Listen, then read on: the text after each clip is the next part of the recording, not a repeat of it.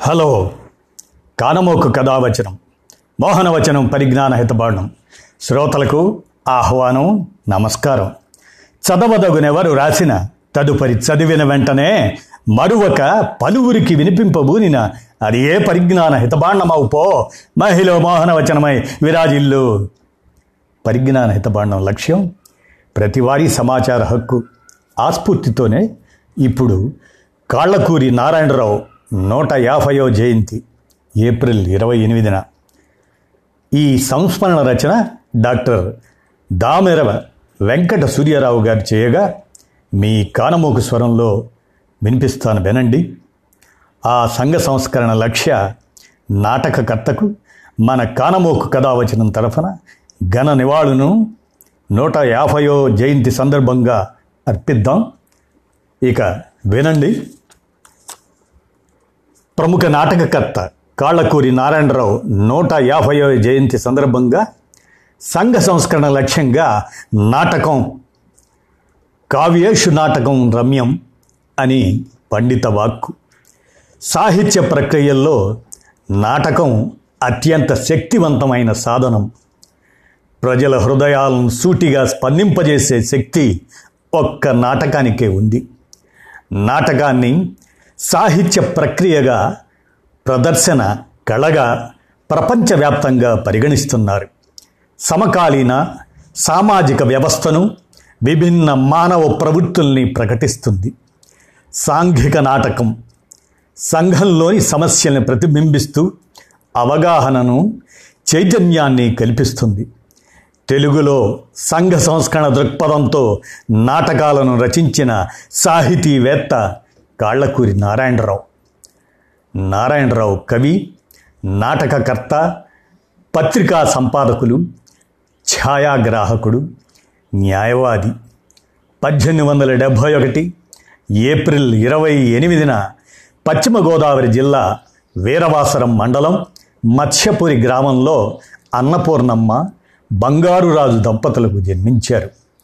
కాకినాడలో పాడి వెంకట నారాయణ వద్ద కావ్య నాటక అలంకార గ్రంథాలు అధ్యయనం చేశారు. కొంతకాలం ఫోటోగ్రాఫర్ వృత్తి చేపట్టిన నారాయణరావు హరికథలు చెప్పేవారు. కొద్ది కాలం ఒక కళాశాలలో తెలుగు అధ్యాపకుడిగా పనిచేశారు. న్యాయవాద వృత్తి సాగించినా అది నామ మాత్రమే నారాయణరావుపై కందుకూరి వీరేశలింగం రఘుపతి వెంకటరత్నం నాయుడుల ప్రభావం ఎక్కువ. తిరుపతి వెంకట కవులు కొప్పరపు సోదర కవుల స్పర్ధల్లో కొప్పరపు కవులను సమర్థించారు. కాళ్ళకూరి పేరు చెప్పగానే మూడు నాటకాలు గుర్తుకొస్తాయి. చింతామణి పంతొమ్మిది వందల ఇరవై ఒకటి వర విక్రయం పంతొమ్మిది వందల ఇరవై మూడు మధుసేవ పంతొమ్మిది వందల ఇరవై ఆరు. సాంఘిక దురాచారాలను రూపుమాపడానికి నాటక రచనను సాధనంగా చేసుకొని వీటిని రాశారు. వేశ్య లంపటత్వాన్ని నిరసించడానికి చింతామణి వరకట్న దురాచారాన్ని దుమ్మెత్తిపోయడానికి వరవిక్రయం మద్యపానం విషతుల్యమని చెప్పడానికి మధుసేవలను రచించారు. చింతామణి వరవిక్రయం అనంతర కాలంలో చలనచిత్రాలుగా ప్రేక్షకుల్ని అలరించాయి. చింతామణి పేరు వినగానే కొంతమంది పెదవులపై కొంటె చిరునవ్వు ఉదయించవచ్చు. మరికొంతమంది నొసలు చిట్లించవచ్చు. కానీ ఈ నాటకం నేటికి రంగస్థలంపై ఆదరణ పొందుతూనే ఉంది. ఇందులో భవానీ శంకరుడు బిల్వమంగళుడు సుబ్బిశెట్టి చింతామణి వేశ్యమాత శ్రీహరి మొదలైన పాత్రల్ని కల్పించి మూల కథలోకి భక్తి రసానికి తోడుగా వేశ్య సంపర్కం వల్ల అనర్థాలను చిత్రిస్తూ సంస్కార ప్రబోధానికి ఈ నాటకాన్ని రచయిత వాడుకున్నారు. అయితే నాటక సమాజాల వారు జనరంజకత్వం కోసం కొన్ని దృశ్యాలు పెంచి అసలు లక్ష్యాన్ని దెబ్బతీశారనే విమర్శ ఉంది. అత్తవారిచ్చిన అంటు మామిడి తోట ఇటువంటి పద్యాలు జనాన్ని బాగా ఆకర్షించాయి. కృష్ణ కర్ణామృతం రచించిన లీలాసుకుడే పూర్వాశ్రమంలో బిల్లమంగళుడని బాగా ప్రచారంలో ఉన్న అభిప్రాయం.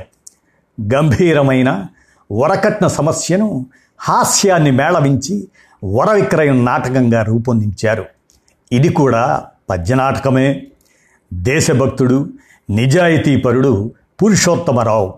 ఆయన భార్య భ్రమరాంబ కుమార్తెలు కాళింది కమల డబ్బే సర్వస్వంగా జీవిస్తూ ఏమాత్రం నీతి నియమాలు లేని సింగరాజు లింగరాజు అతడి పెంపుడు కొడుకు బసవరాజు పెళ్ళిళ్ళ పేరయ్య వివాహాల వీరయ్య ప్రధాన పాత్రలుగా చక్కటి వ్యవహార భాషలో నాటకం సాగుతుంది.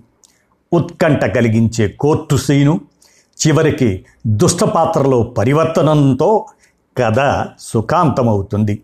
మూడు నాటకాల్లోనూ చక్కని సంభాషణ రచన విశిష్టమైన పద్యరచన శిల్పం గోచరిస్తాయి. మద్యపాన వ్యస- వ్యసనం వల్ల కుటుంబాలు ఎలా నాశనం అవుతున్నాయో చక్కని సంభాషణలతో రసవత్తరమైన సన్నివేశాలతో తెలుగు ఆంగ్ల పద్యాలు కూడా చొప్పించి సందేశాత్మక నాటకంగా మధుసేవ రాశారు. కాళ్ళకూరి రచించిన పద్మవ్యూహం చిత్రాభ్యుదయం ఈ నాటకాలు కూడా ప్రసిద్ధమైనవే.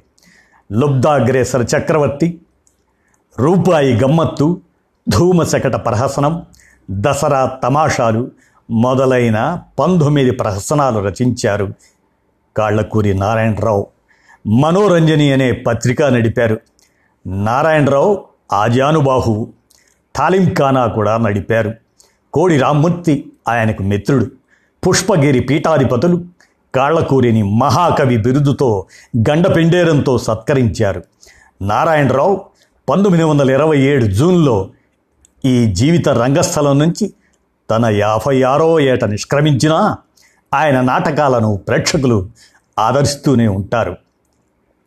ఈ ఏప్రిల్ ఇరవై ఎనిమిదిన ప్రముఖ నాటకకర్త కాళ్ళకూరి నారాయణరావు గారికి నూట యాభైయో జయంతి సందర్భంగా మన కానమోకు కథావచన తరఫున ఘన నివాళులను మనం అర్పిద్దాం. ఇదండి. విన్నారుగా. ధన్యవాదాలు.